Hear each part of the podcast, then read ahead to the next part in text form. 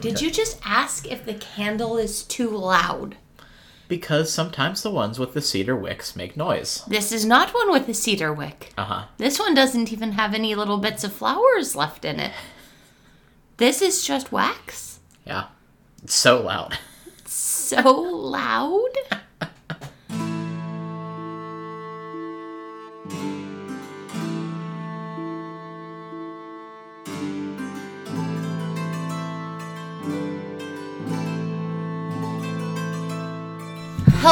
Hello, and welcome to Chronically Narnia, the podcast in which my co host and I discuss the Chronicles of Narnia chapter by chapter. And today we are discussing chapter 13 of The Last Battle.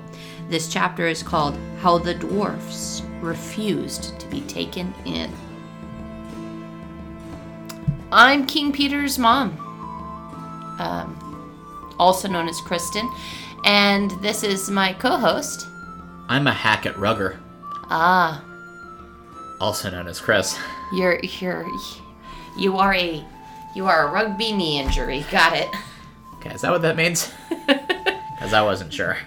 Well, I'm pretty sure based on the fact that his knee hurts from a hack at rugger, I think he was probably playing rugby and got hit in the knee with a, a hack as an action. Okay, wasn't sure if that was like a position or like an animal or like I, don't know. I don't know. Uh, that's my assumption. I didn't actually Google if in 1956 they referred to rugby as rugger. Rugger. I didn't do that, but you know, what ifs Could be Go down to the old Rugger field and have us a uh, have us a time. a match. Yep. Anyway, Anyway, sorry to offend any rugby fans who are listening. I I mean, it, we may not even be talking about the right subject in, at all. It's entirely possible. Oh. Alright. Hey, Or should I say aloha? you should not. We're doing a we're You doing, really shouldn't. we're doing a rare nighttime record. We are. I was just about to say that. Uh-huh. We're doing a rare nighttime record. Today, I got to go to a, a rock and gem show with a very uh, uncharacteristically excited eight year old. He enjoyed that very much. Good. You didn't take any pictures of the rocks or gems. I did not. I was having too much fun hanging out and avoiding getting my phone out uh, so as to avoid any uh, child demanding of Pokemon playing. that makes sense. Yeah. Well, you should be, uh, I don't know, less mad at me than usual doing this podcast because I've just given you a delicious food. Yes. You're not hungry. dinner. Um, so, cool. Have we bantered enough yet? Yep. Cool. Um, anyway, check that one off the old list. How do we start this podcast, Preston? Well, the first thing we do is we um, read our summaries. I was going to point out the fun fact. I think our very first episode ever recorded at night. Yes, I It do was, believe uh, we did. It was a dark time It was outside. a dark time outside. Yep. Um, We recorded in the dark Yep. outside, but Wait. the light inside. and we tried to do a tea time with Tumnus as our segment, and Yep, we were recording on the ottoman in the living room at Yeah. that point. Yep. And you really didn't want to have tea uh, with caffeine in it, and I don't think we had any decaf tea, so it was a whole like debacle at the time. It was. It was a bit. It was a bit of a mess. Anyway, now that we've reminisced, uh, summaries. What we do is, as Chris and I are reading through the chapters, uh, we select five sentences out of the chapter and try to summarize the chapter with the chapter's own words and a bunch of uh, loosely contextual sentences. Um, would you like to read your uh, summary first? Sure. Let me just turn to that, and I'll go ahead and read that for you. In reality, they stood on grass. The deep blue sky was overhead, and the air, which blew gently on their faces, was that of a day in early summer. There was a frightful roar, and something hit me with a bang, but it didn't hurt. Then the dwarfs all cocked their heads as if they couldn't see anyone but were listening hard and were trying to guess by the sound what was happening. Then he fixed his eyes upon Tirian, and Tirian came near, trembling, and flung himself at the lion's feet. And the lion kissed him and said, Well done, last of the kings of Narnia, who stood firm at the darkest hour. They will not let us help them. Anyway, it was a hard one to summarize. So Yeah. that was uh It was a difficult one to summarize. You got a really good sentence though. The well done last to the kings of Narnia. I I didn't even think about using that sentence, but it worked out well in the summary. yeah Um, I'll go ahead and read mine. cool. When they had eaten enough, Eustace said to King Peter, You haven't yet told us how you got here. Only a few yards away, clear to be seen in the sunlight, there stood up a rough wooden door, and round it the framework of the doorway. Nothing else. No walls, no roof. Aslan, said Lucy through her tears, could you, will you, do something for these poor dwarfs? They will not let us help them. He raised his head and roared. Now it is time. Then louder. Time. Then so loud that it could have shaken the stars. Time. You're supposed to like scream that last line or something. Time! Wow. I could shake the stars. Time. I don't know how to roar time. We've been doing this podcast for this long. You don't have a good Aslan impression yet. I you, don't. You can't roar. Like Time. Time. let's, Time. let's not get into your elephant impression. I, Um. I was gonna Anyway, do it and then that happened. Ooh, but to justify myself, I was recently watching an episode of Taskmaster, and somebody had to impersonate an elephant uh huh, with sound effects only, uh huh. and it was fabulous. Uh, because it was just as awful as my impersonations of an elephant, and then they were everyone was laughing at them, and they were like, "Well, what would you do?" And then everyone else tried to do their impressions of an elephant, and they were all just as bad as mine. So It's a hard critter to do an impression I of. know, but I appreciated it. Anyway, back to the chapter. Difficult chapter to summarize. Yes. Uh, Tell us what happened.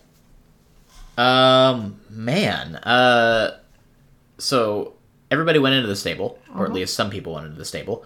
Uh, Jill and Eustace got thrown in there. Um, Tirian goes in kind of willingly, uh, and takes the Tarkaan with him. Yeah. Uh, and then they're not in the stable, stable anymore. They are, in fact, in this summery open field, a grove with lots and lots of fruit trees. And let us talk about the fruit because the fruit. Well, I love what you right have. away. I love that you've finally now gotten to this chapter.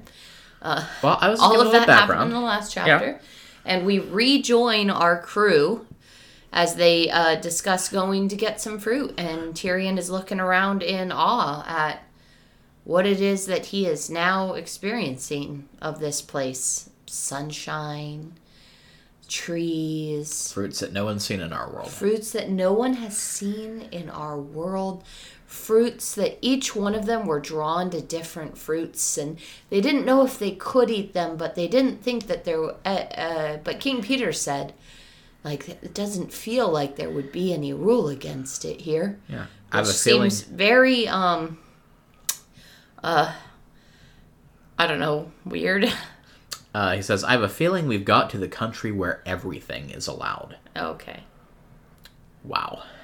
wow No rules here. Uh, and then they all dive in and eat fruit. Um, unfortunately, no one can, des- can describe a taste. yeah I don't know if I agree with Lewis on that. yep Um, you can describe a taste. Now, can you describe a taste without. Is he does he say that you can't describe a taste or that he can't describe the taste of the fruit? It says, unfortunately, no one can describe a taste. That is word for word the line. That's not how I read that line, but Uh-huh. okay. I thought he meant like No. none of them could describe the taste of the fruit that they Yeah. had I, had. I read that and I was just like, you can. Now, it's really hard to do that without using other taste words, yeah. but you can very much describe a taste. Like, even comparing it to other things. But, well, I mean, and that's what he does. He sits there and compares it to all kinds of different stuff. He compares it to the softest pear and the juiciest orange and the most w- delicious grapefruit or something. yeah, Says all of these flavors paled in comparison. pale in comparison. Like Uh-huh. the juiciest orange would seem uh, dry compared to this fruit. Yes. Um, and I want to come back to this because I feel like as inane as this little paragraph description of the fruit in this place is, it does call into question our ever-present uh, concern of who the narrator of this story is. Yeah. And I feel like this chapter creates massive problems for figuring out exactly who the narrator is. Yeah. Ultimately, so we can we can circle back to that. But uh, they eat some fruit. Cool. They refresh themselves, uh, and then they are like, "Hey, Peter. By the way, how are you here? Because you weren't here before, and you know, how did you get to Narnia?" Uh, and then Peter is just like, "Oh yeah." Uh, what I remember is standing on a train platform, and I thought, "Oh hey, that train's taking that curb too fast," and that's about it. Yep. Uh, There was a roar. so And Edmund says, There was a frightful roar and something hit me with a bang, but it didn't hurt. I think that was Edmund. Yes. Uh, so Edmund says that. Uh, basically, they were, you know, Peter and Edmund uh, and Lucy, I believe, were all on the platform. Yeah, well, okay, and this is where I got Yeah, really it's- confused because I thought that Polly and Diggory and Edmund and Lucy and Peter were all on the platform. Well, no, Polly and Diggory were on the train. I didn't realize that until like the second time I read through this chapter. Yes. Um, so they all die in a tragic train accident. Yeah, probably. also, uh, their other people were on the train too. Yeah. Um, their parents, which where are they at? Well, they, I mean, they, they didn't really care about Narnia. They didn't know about Narnia. Yeah. Jill goes, You mean to say that they had something to do with Narnia? He's like, No, they just came to visit and uh, happened to be on their way to Bristol and uh, were probably, because Edmund knows stuff about railways and we trust Edmund's knowledge of the railways, they were probably on that train too. So let's let's take a minute to talk about the very hard left turn this series takes here in the final chapters of this book, uh, where th- we've been following uh, these kids for years through their adventures in Narnia and like them as royalty and et cetera, et cetera, and uh, then they all die as, as teenagers. Yep. Wow. Yeah. They're all dead. Post war dying in a train accident. Uh, I mean, if they're the lucky, lucky ones, uh, you know, Peter and Edmund and Lucy and Polly and Diggory, or yeah, Polly and Diggory, who die in a train accident. The others just get killed by Tash or something. I don't know. We we don't do we understand how Jill and Eustace end up here too, or are they still alive and they came through the door? They well, they were on the train when the train crashed. Oh yeah, And Eustace Well, even no. said earlier, I thought that we were about to crash. You felt that rumble before we got called into Narnia. I mean they weren't on the train. Like if if we're going with the theory that they physically go into Narnia, then they were no longer on the train. Yeah, but they also might have been. We don't know. So either they're dead or they're not dead, but one way or the other, if they died in Narnia by getting thrown into the thing, yeah, they're not going back to our world, possibly. Yeah. It's very confusing. But we also don't know if they physically go or not. um, God, that's a depressing plot point though, Yeah, isn't it? they're all dead. they're all dead and they're all in Aslan's country yeah. with this amazing fruit. That bothered me. Um, Yeah. I don't know. I just uh, no, I agree. yeah. It's a it's a weird way to end a story. Yeah. Uh huh. I mean, it's the apocalypse story, so everyone has to die, but Yeah. I mean, it's I don't know. Feels much less poetic than like, oh hey, we're gonna go on get on a boat and sail away to the Undying Lands in Valinor. oh yeah. Or Uh. or Reepicheep getting on his little boat and sailing up the wall of water at the end of the world. Yeah. Where's Reepicheep? Where's he at? An excellent question. Uh, it. I mean, there's just so many questions I have from this chapter that it's hard to parse them all together. Yeah. But like, you know, why are Jill and Eustace there? Did they die? Are they alive? Like, what happened to their like were their bodies on Earth, et cetera, et cetera, all that stuff. Is Tirian dead? yeah, I is mean, Tirian dead? If Tirian's dead, then so are Jill and Eustace. because we because we never actually see anything that would have killed Tirian because like he comes face to face with Tash and Tash gets banished, and so why would Tirian be dead? But he's also not in Narnia anymore. Yeah, like who's alive and who's dead here? Um, and he and it says again when he goes back they tell him like, "Oh yeah, the door's over there," and he's like, "What door?" And then like realizes, "Oh, the door that he came through is still there, just standing out in a field, just like the door in the air that Aslan had made in a previous book for them to go back to Earth through."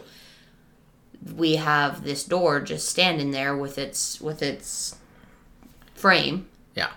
And he goes and looks through the cracks in the door and sees back into Narnia Yeah. and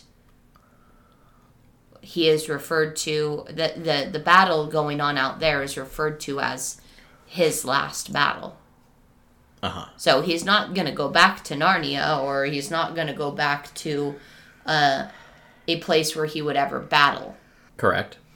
and so we also have Aslan refer to him as the last king and give him his good and faithful servant line later. So Yeah. it's very much like a indication that Tirian is dead basically he's crossed through the door Yeah. So it doesn't matter if he got killed or not. For all intents and purposes, he is passed on from this mortal coil. yeah but also at the same time we then have them describe uh, we have peter and, and edmund and lucy mainly lucy describe everything that they've seen since getting here Yeah.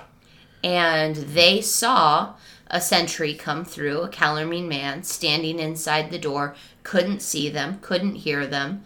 And then we saw the cat, we saw Tash show up, we saw the young man come in after the cat ran away, and that young man fought the sentry who had been hiding in there the whole time to kill anyone who came in, just like everyone had suspected was happening. And so there was still the opportunity for someone who Oh, was sorry. Inside sorry. the door. Eustace figured it out. Eustace figured it out. Sorry. I have to interrupt your uh, your storytelling to say I figured it out and how it happened. All right, Eustace, I'm doing a bit here. let let the know. lady speak. Yeah. uh huh. Yep. And so, I do like this little callback though uh, that Eustace has there with like just a little bit of his like old character of being like a, a smarmy know-it-all coming back. yeah, And just like a little that's bit. It's a little bit still there. Yeah. It's a touch of who he who, who he was. uh huh. But yeah, we have um, this whole description of everything that they thought was going on, but like the sentry had come in to the wood to the to, to wherever they are. I'm I'm gonna call it the wood between the worlds. I'm gonna call it Aslan's country. I don't know where they are, Yeah. but like the, that sentry had come through the door, and he didn't see anything about where he was Yeah. and he then got killed here in this wood Yes. and got thrown back through the door. Yeah. It's this. It's this really weird.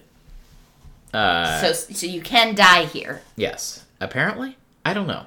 I mean, it's this weird situation where, like, the stable and this place exists in the same space. Yeah, it all It's like exists a- within the mind of whoever's there. I wouldn't say that. Well, I mean that's what it is for the dwarves. Yeah. I The would, dwarves, the whole stable still exists in their mind, and they're imprisoned in this stable Uh-huh. of their own creation in their minds. But we'll get to that when we actually get to that part. Yeah. I mean, the way I've read it is more of like a, uh, I don't know, There are subsets of this place. like alternate reality type situation or like another dimension or something like that. Yeah. Where, like, Is it like Yeah. Guinan, who's always in the uh, the Nexus? yeah, so, something like that. It's, it's, it's weird. It's, Is it like not linear time? Uh-huh. You exist here. It is not linear. it's not linear. Uh, yeah, it's like a space within a space or like, you know, layered realities or something like that, whatever. So Um, are they seeing the true depth of reality and like as the primary characters, and then like the sentries and the dwarves are just seen uh, through a veil? Maybe. It's it's very unclear. Yeah, the language is very vague, but also like that's on purpose because I don't think he's trying to describe like physics here or like how both of these places occupy the same reality. I don't think that really matters. Uh, But its the grand scheme of inside is bigger than its outside. Yeah, it's a TARDIS. Um, it's the TARDIS. Well, I mean, there was one time in our world that a stay, you know, on Earth, a stable held something that was bigger than the whole world. Yep. It's uh it's an illusion. And I, I read that line and I was just like, Lewis, Clive, Jack, can I call you Jack? uh, say Jesus, man. Just say Say Jesus. just say Jesus. Say Jesus. you want to so bad. It's the last book. You're in the last chapters. You're wrapping it up. You're never gonna write another book in this series. Yep. Just say Jesus. It's, Yeah. a, it's a name we have not said throughout the entirety of this series. Yeah. But to just be like, there was a stable in our world that held something bigger than the whole world. Wink, wink, nudge, nudge. Yeah. So, yeah, I don't know. Um, that being said, uh, so they saw, yeah, they were in this other plane. They saw this whole event uh, play out. So, like, obviously, there's action happening there at the same time that they're able to observe it. Yep. Like the the timeline works, where they can just be like, "Yep, that's happening right there. Cool." Well, yeah, and we have space. we have Tirian look through the holes in the door and Yeah. see active stuff happening Yeah, outside. it's a little portal. Like, Maybe it's just a wormhole, and that's all it is. Um. Anywho, I think we've lost the plot here. Uh. so, they do they see the door? Uh. I want to point out that Lewis does call it like the queerest thing you could possibly imagine, and I'm just like, we've seen so much weirder stuff in these these we books. really have. like all the people standing here have seen much stranger things. Like In Jill- fact, Jill and Eustace in fact, half the- of these people have seen a door just be blown into existence in the middle of the air and then go through it from Narnia and end up on Earth with half the Telmarines yeah, which is less like oh who were born in Narnia. yeah, Like, and like the two of them who have been on the Dawn Treader adventure and like which the Oh, whole thing was a fever dream. yeah. But like no, this door standing in the middle of nowhere, that's the weirdest thing you could possibly imagine. Yes, but was it was it just talking about Tirian's perspective on that? Because that's the impression I got.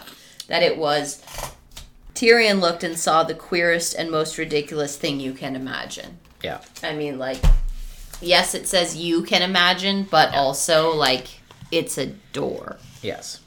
I've seen pictures of door frames in ruins all the time. Like, We once went into a bathroom where like there were many pictures of doors all over the place. oh yeah, the pictures of doors. I haven't sent her a picture of a door in a while. So they describe all the events that happened, and then uh, somebody asks about the dwarves, and is like, "Oh, hey, I hope Tash ate all of them," said Eustace. He's very angry at the dwarves still. Of course, they're treacherous. They killed all the horses. Yep. Uh, They cost them Narnia. yes, and Lucy was just like, "Oh no, they're here." Yep. Like uh, we've tried to, to talk to them, but uh, But they're removed from the door is the interesting part. Because Tirian walked up to the door and looked through the hole, and the dwarves were not immediately behind him, still within the 12 feet that the stable would have been. yes, So they've moved away from the door, but in their minds, they're still, in their experience, they're still inside the stable, which I found odd. Uh huh, yeah. Uh, sorry, a lot of thoughts. Yeah, there's a lot of thoughts. Um, there's a lot going on with the dwarves, especially. Let me flippy paper soundies. Yeah, with the dwarfs especially, because I, I I have a note. The dwarfs are in a prison of their own minds, and Diggle, this dwarf who's smoking a pipe, who I was going to introduce myself as at the beginning, um, is very much like vocal about like we're in here and we're still for the dwarves and all of these things. Like dwarves are for the dwarves. No one can take us in with whatever it is that they're saying. Like i don't know. It's just there's a there's a lot Yeah. to the blatant rejection that the dwarves have of anyone's help. Yeah. Well, so Lucy leads them on, and you know Tirian and everybody uh, who wasn't there before sees the dwarves. They're all sitting around in a circle. Uh, they all are, you know, yelling and being like, you know, it really seems like they can't see anything. They're they keep talking like they're in pitch blackness. yeah they're like they don't can't run see anybody into walking us around. we're here Yeah, they're in the pitch black stable. Uh, they can they can talk to and hear the people. Yeah. Like they can communicate. yeah Uh, but they can't see them. So they can hear, they can't see. Lucy challenges their sense of smell. uh huh. which doesn't work either. Does not. Uh, they've got long COVID, um, but uh, They yeah, do because they they very much uh, don't smell or taste accurately yeah, uh, she holds up some. reality. so she holds up some fresh flowers, and the dwarf is just like, "Oh, gross! Get that stable litter out of here! What are you doing?" There was a thistle in there. You hurt my nose. Yeah. Um, and they have this long back and forth where like they're trying to convince them that they're not actually in the stable and they won't have any of it. They're Yeah. just like, nope. Yep. Uh, and yeah. Uh, I mean, this we come back to this a little bit. Uh, you know, when Aslan shows up. Spoilers. Uh, Jesus. and he's just like, you know, you've already said the line. Their prison is only in their own minds, etc., cetera, etc. Cetera. yeah. this is a really fascinating conception of hell. Is it hell? Is it really hell though? Because Tash comes in and takes the Calormenes somewhere else. Yeah. Consumes the monkey. We Yes. find out. Like, Yeah. But I mean, I that's how I read it. Like, if yeah. not So hell, you then- read this as hell for the that the dwarves are in hell. Yeah. Uh, I mean, there's this line that really bothers me from a theological perspective. Really would love to ask Lewis about this. When Aslan shows up Uh, and he says, "I'll show you what I can and can't do." well, no, not that. I think that was interesting when he says they have chosen cunning instead of belief. Ah. Yeah. Uh, and theologically, that's very bothersome uh, when you're talking about this in like a eschatological sense or like a uh, uh, a sense of the beyond or the afterlife or whatever, because in pretty much all Christian thought, uh, you know the the realm of God and heaven and uh, and you know the beyond or the new earth, whatever, what what have you, where God dwells is you know that is seen as the ultimate reality. Like that is that is it. That is as real as you can get. Like not that That, I mean, that's commonly what is taught in Christianity, where it's just like, no, you're going to get your new body, and we go to the new heaven, and all like you're renewed, and all of this. yes But also, like, humans weren't made to just be in heaven. Humans were made to be on earth. And so when you talk about the new heaven, it's also the new heaven and the new earth. Yes. Like humans are renewed in a new environment that was designed for them. Yeah And so like talking about there yes, I agree with you. Lots of lots of Christian presentation of heaven is or uh yes, we're finally beyond this mortal coil and we have finally transcended it and we finally transcended it.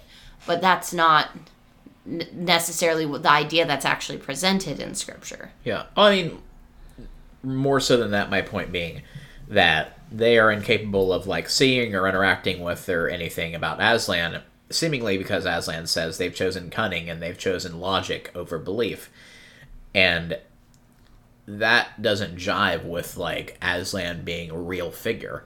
Like you don't have to believe in reality to see it. Yeah, but we Like- also established in Prince Caspian that even the Pevensies couldn't see Aslan. Yeah, when they were not trusting in him. yeah, And even Trumpkin couldn't see Aslan up until the moment Aslan threw him into the air. yeah. Which I think works as an allegory when you're talking about like oh having faith in this mortal life and believing in uh, a god and the will of God when you can't necessarily see or experience it. But when you're talking about oh hey we're in Gazlan's country, like we've crossed over to the other side. Aslan is physically here with us, but you still can't see him unless you believe he's there. I don't know. It seems weird to me. Yeah. It like it's it's it's taking a step away from what I think is a core tenet of Lewis's theology and his nonfiction works, where you know he has tried to come to a lot of very logical arguments for God, and, And, being using like cunning is what you're saying? yeah, and being like, if you think about it, like God is the thing that makes sense. Like this is the way the universe works. Like he uses a lot of logical arguments to get there, and be like, ultimately, it's a question of faith. Yet you can also have a logic to it, and it makes sense that God exists. Mm-hmm. And I think he's he's kind of stepping away from that here in a weird way, and being like, yeah, no, don't think about it too hard. Yeah. So I don't know. Uh, I mean, obviously we've we've brought up many times throughout the books where uh, We also really strongly have the the theme here with the dwarves that they don't want to be in submission to anyone.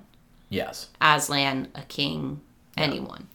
And it's and it's more than just cunning. Like it's it's put down as they've chosen cunning over faith, but what it really is is they've chosen their own will over being submissive to anything or anyone. uh huh, So I think that's a that's an important part of the interpretation of what's actually happening. However, it's not what's being stated is happening. yeah. Uh, but like, I don't want to dwell on this forever. I can talk about this for an hour, but Good. Uh, We've got a lot of short episodes recently, so No, I, I do think like if this is a concept of hell, it's a really fascinating one, and uh, kind of taking the idea that hell is a state of mind, yeah. Which and I like mean, it's what you perceive to be. yeah. Which I mean, again, it is Aslan giving the dwarves what they want: Uh huh. self governance, Yeah. control of their own existence, Yeah. and it is very much in line with with C.S. Lewis's views of hell. Yeah. It is. Uh, now that paints like a really horrifying picture of like if you applied this to to Earth theology, and we're just like. Yeah, when you get up to heaven, there's going to be millions of people up there that are trapped in their heads and can't actually understand anything that's going on around them because they're actually in hell. Yeah. like that's a, that's kind of a horrifying image uh, of what heaven's supposed to be yeah. but You don't disagree? yeah so i don't know uh cool so i don't think we can we can well we can dive further into that but i don't think we need to Not really. No. so anyway aslan shows up hooray he comes out of nowhere everybody's super excited to see him uh has his little well done good and faithful servant uh, deal with Tirian it's like you done a great job lucy asks him to help the dwarves uh, he's just like i'll show you both what i can and what i cannot do Yeah. which i think is an also an interesting line of you know the the god figure being like i have limits on what i'm capable of Well, yeah. uh, Self-imposed limitations of interfering with people's will. Yeah. Um, and he comes up to the doors and tries really hard to get them to acknowledge anything. Yep. Like uh, he goes up and He roars at them, and yeah. he's just like, "Oh, that's somebody else messing with us." He gives them his whole giant feast that appears before them, and they like partake of it, and like they acknowledge there is something there, but they're perceiving it wrong. Yeah, they're getting cabbage leaves and they get into a giant fight about who has better stuff. And they fight each other till they all have black eyes and then they all pick up their golden chalices full of wine and comment on how terrible it is to drink water out of a trough that a donkey had eat drank Yeah. from. Yeah. So. I know. Such judgment from the dwarves on any other creatures. Like really? like do they just They're uh they're a hateful, spiteful bunch apparently. does seem that way. Um, and so then we just kind of leave them alone because Aslan's like, we can't help them. They they have to help themselves. They've chosen this, Yeah. which, you know, I guess kind of implies that at any point they decided to just believe, their eyes would open up and they'd realize that you know what's going on around them. Yeah. So maybe it's not a completely bleak outlook for the dwarves, but uh, but Aslan's just like, yeah, we don't have time for this. uh, got other stuff to do. Uh, takes him to the door and shouts out time a bunch of ti- uh, uh, uh, a bunch of instances in a row. I was trying to stop using the word time. um, shouts he says, out time now a it's lot. time, then Yeah. louder time, then so loud that it could have shaken the stars. Wow. Somewhere Karaikan it's just like, what the heck was that? Yeah. Um, so there you go. Um, God, what a weird chapter. Yeah. Grieve for a minute, like we just you just killed off a bunch of characters. Uh, yeah, Yeah. pretty much everybody. Yeah. Uh, I mean, at this point, either by uh, past uh, death of old age, or like, hey, they got killed by a train, or like fed to a demon bird. Like, there's nobody in the series that we can name that's actually still alive here in this moment. Puzzle. I guess so. Does he get out of it? Does he get out? Don't know. But he's not here. But yeah, interesting. Cool. So that's a fun, happy note to end on. The uh, Farsight the Eagle so far. Maybe who flew off. Anyway, cool. So is there anything that we didn't really talk about that we need to spend more time on, like how delicious the fruit was, or I don't know. I just think that it's really interesting that we've never had much discussion about the Pevensies' parents, and it's just like kind of weird to lump them in in this horrific train accident. yeah, we never meet them. They didn't. They What never about even get like names. did did Susan just get orphaned and have three of her siblings Susan, die all in the same accident? Susan's alive. There we go. Okay. Cool. Yeah. Is is is that the moral of this story? Is be like Susan and abandon your childish uh, fantasies of Narnia because you'll you'll You be, won't die in a train accident. you'll be the only one that lives. the boy what lived. yeah. Susan, the girl that lived. I mean, whatever life that's going to turn out. Like, imagine you getting the news being like, "Yep, all of your siblings and your parents died." Yep. Trying to get Good, help back to Narnia. good, good luck being alone. like yeah, but she's uh, got all of her invitations. She'll be fine. and her and her nylons and her lipsticks. Yep. Oh Certainly. man, Yeah. wanna I want a follow up book to you know talk about Susan's life after these events. Yeah. Which is, like I said, many people have asked for. Yep. And Lewis was just like, nope. I write when I'm inspired to, and I'm not inspired to write anything about Susan. I never will be. No, that would be that would involve writing about an adult woman. Yeah. Gross. You're not wrong. You're not wrong. Anyway, uh, so shall we move on? Sure. Why not? I I bet I bet Aslan's gonna wake up the big giant dude. Father you think Time. he's going to wake up Father Time and Yeah. that it's going to be the end of ages and Narnia is just going to be done for? entirely possible? But do you think that in the process of Aslan coming back and and that because it says the door flew open uh-huh. Yeah, is the last sentence of the chapter after he shouts time. yeah. Are Peter and Lucy and Edmund going to get to go back into Narnia? When Aslan told them that they never would? It'd be really funny if he walked in and was just like, "All right, Tirian, Jill, you just come out. No, hey, no, hey, not so fast. Not so fast." Told so you fast. guys. I, what did I say? You stay what here. did I say? Go eat some more fruit." Um, I mean, ultimately, like, oh, I get. I mean, we'll see what happens next chapter, but that whole thing just seems really contrived. Being like, all right, at the beginning of the world, I'm going to create this being. He's going to be Father Time, and he's just going to go to sleep for thousands of years. And his only purpose is to end the world whenever I call and wake him up. Yep. And Bacchus's only purpose is to tear down bridges. Yeah. Anyway, uh, so should we move on to our next segment, Kristen? sure. All right. Would you like me to explain that? Yeah. Cool. So in our next segment, uh, at the same time that we're going through the book and finding five sentences to summarize the chapter, we also find five other sentences and use them to uh, tell our own story in the in Is the that what I words was of the chapter. to do? Oops. Yep.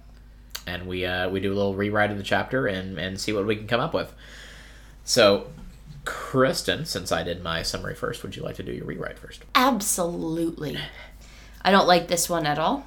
I just kind of threw it together because I needed to get it done. So here we have my uh, rewrite, my new, my completely new story that is nothing like the original story at all and brings a new light to the story that we just talked about. Yep. It was a hard chapter to rewrite, I'll give you that. The door? said Tirian. The door flew open. Tirian turned last because he was afraid. Can't you see me? Tirian looked and saw the queerest and most ridiculous thing you can imagine. Okay. I also wrote Trinian. Uh, You really want to call that him last Trinian. one. I wrote Trinian. You can look at. I wrote Trinian twice on that page. Is that an artifact of the universe you came from? It was called, it was Trinian instead of Tirian in these books. Probably. Uh, anyway, we have a sentence in common in a rewrite. Shocking. That was fun. Is it the door flew open? No. Oh, okay. Uh, so here's mine. Tirian looked and saw the queerest and most ridiculous thing you can imagine. they do it with a machine of some kind. Its inside is bigger than its outside. It's like your sauce. You can't find out what it is like unless you can get to that country and taste it for yourself. All right. It's like your sauce. Yeah. Really wanted to use that line. I thought that don't- was a really weird sentence. I don't know what that means. Yeah, I don't know what that means either. Here, I'm gonna Google that just to see if we can uh, solve this mystery really quick. Sure, sure. Go ahead. Yeah. So if you search it's like your sauce on Google in quotes, the only thing that comes up is this line in this book. uh, this is the thing that C.S. Lewis pulled out of absolutely nowhere. Seems, seems that way. So there you go. Uh, anyway, Kristen, would you like to go into our last segment? Why not? What's this one called?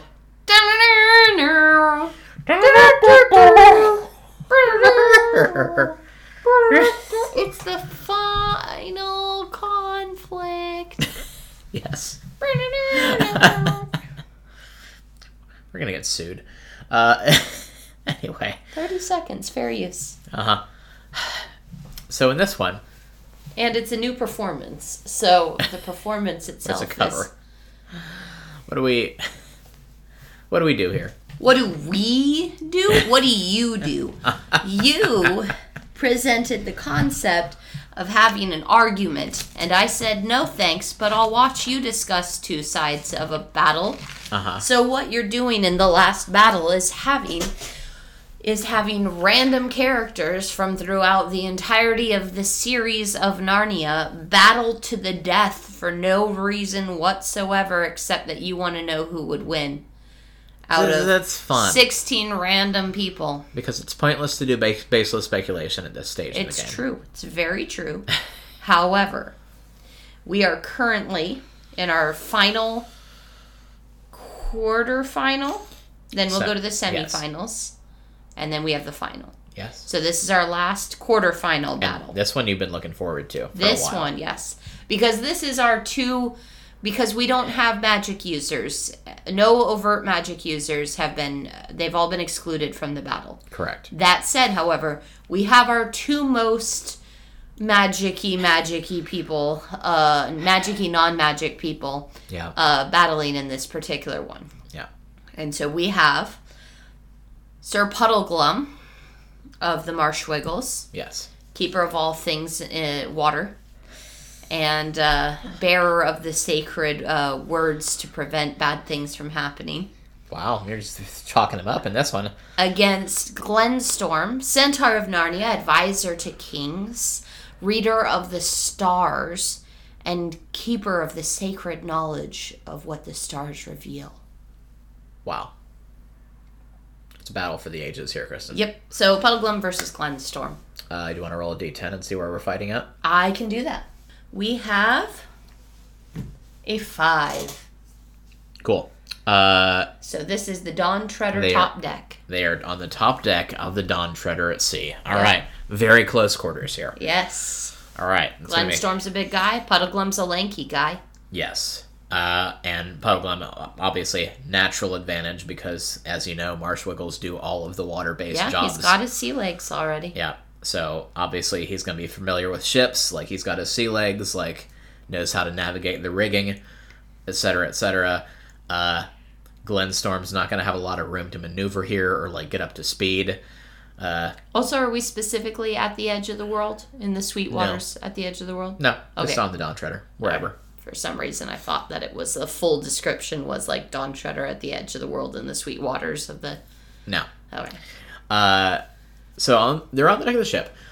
Um, obviously we have Puddleglum's advantages here. What do we? Does Glenstorm have any advantages coming in? I Like, mean, obviously, uh, ma- massive size advantage. Uh, is much larger and heavier. yeah, he than can rock the boat. Um, He can he can rock that he can rock that ship. It's not a giant ship. uh, Glenstorm, obviously very wise and intelligent. I think Puddleglum's also very intelligent in his own way. Like, Puddleglum's not stupid at all. Uh, and so they both have a lot of cunning and they can both come up with uh, some plans. Glenstorm, I believe, is a pretty accomplished archer. Do we see him at least in the movie? I mean, he Uh, he definitely does participate in battle, but uh, we don't really see specifics about whether he's a swordsman or Yeah, uh, an archer in the book, if I recall correctly. yeah, and we do know Puddleglum is a swordsman, Yes. in the, or tries to be. Well, he's also a great archer when it comes to hunting for food and things like that. so- Yeah. Uh, does that. Now, I feel like we have to to match up kind of subtle subtle magics that they both work. Uh, where uh, you know, Glenstorm has this massive gift of you know, you could even call it foresight.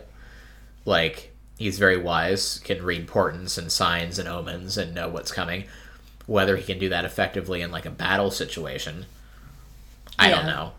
Uh, and then obviously Puddleglum has you know is a reality bender who can just you know speak bad things uh, out of existence and ensure that they don't happen. Um, which we can include because this is canon at this point.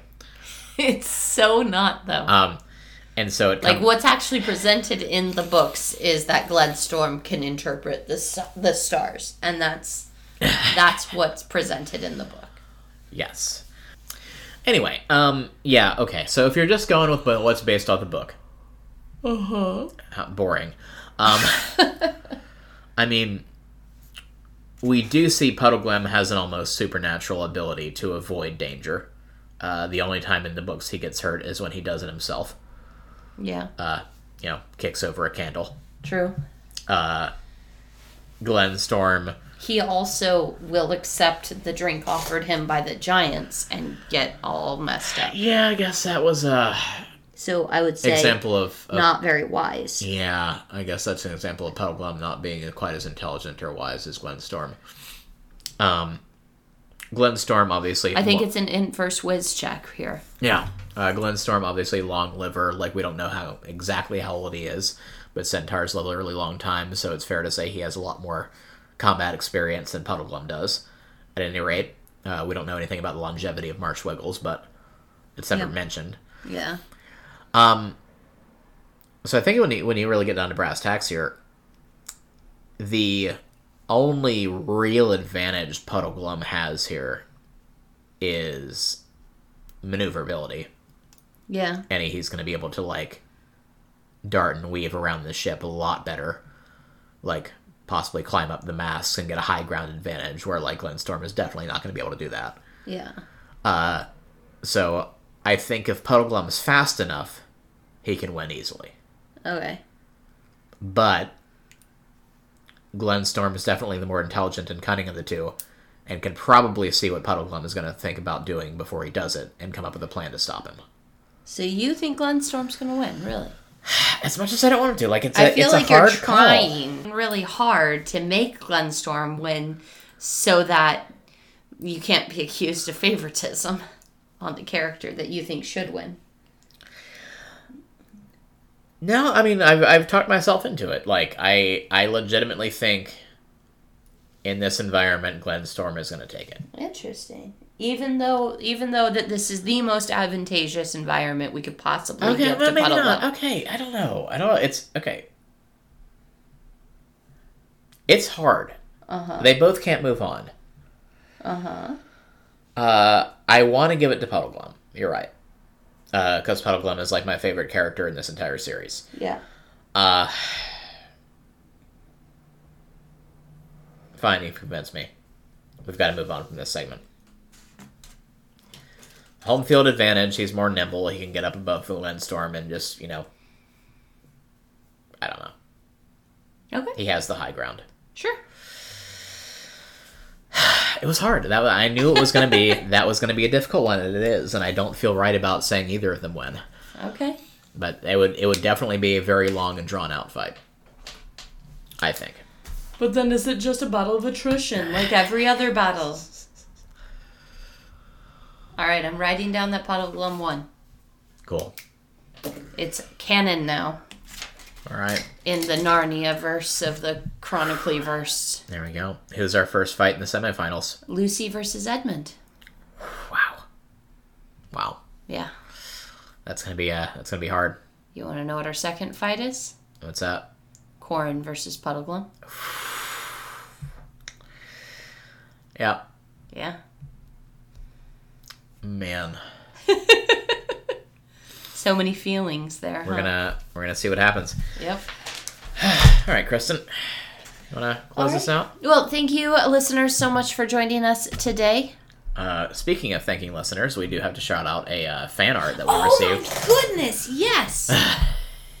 okay, so before we do all of our sign up and stuff, we do have to shout out to uh, Ryan on Instagram who sent us some fan art. Uh, a well, can I? What can I say except to read to read Ryan? What can I say except you? What can I say except to to read Ryan's own words? I probably shouldn't say last name, huh? So before we do all of our sign off, uh, we do have to shout out Ryan who sent us some fan art uh, on Instagram, and we have a wonderful fan art of Tash uh, wearing sweatpants because only such a dark entity would bring elastic into Narnia. Yes. Um, and so we'll go ahead and reshare that on our Instagram. And that way you can see uh, the fan art that was sent to us by at bucket.mode on Instagram, aka great. Ryan. Thank you, Ryan, Thanks, so Ryan. much for that. Really enjoyed that. it was a delight. And yeah, so thank you so much for joining us uh, today, listening to the podcast. If you want to uh, interact with us, uh, you can do that at Chronically Podcast on Facebook and Instagram, at Chronically Pod on Twitter, or you can email us or Instagram us your fan art of the door with a frame in the middle of the field, because that's the queerest thing ever. Weirdest thing I can imagine. And you can do that at Chronically Podcast. Uh, uh, and you can email us at chronicallypodcast at gmail.com. You can also uh, support us on Patreon at patreon.com slash chronically podcast because you're cool like that. And get a shout out here. And uh, yeah, that's about it. Thank you so much for joining us today. And until next time, uh, don't fight over wilted cabbage leaves.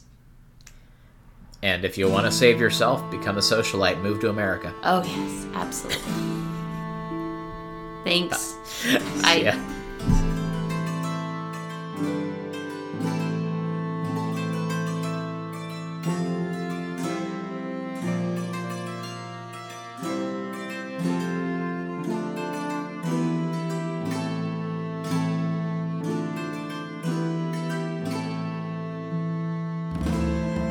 Magic-y, magic-y people.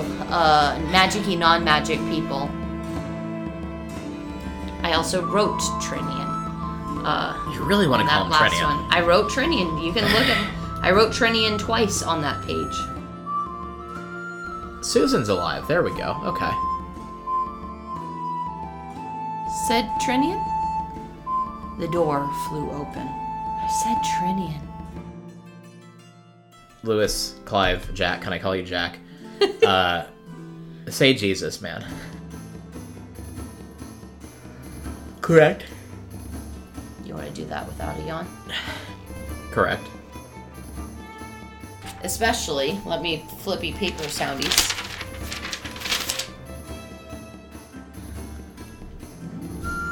Anyway. Is the candle too loud? Okay.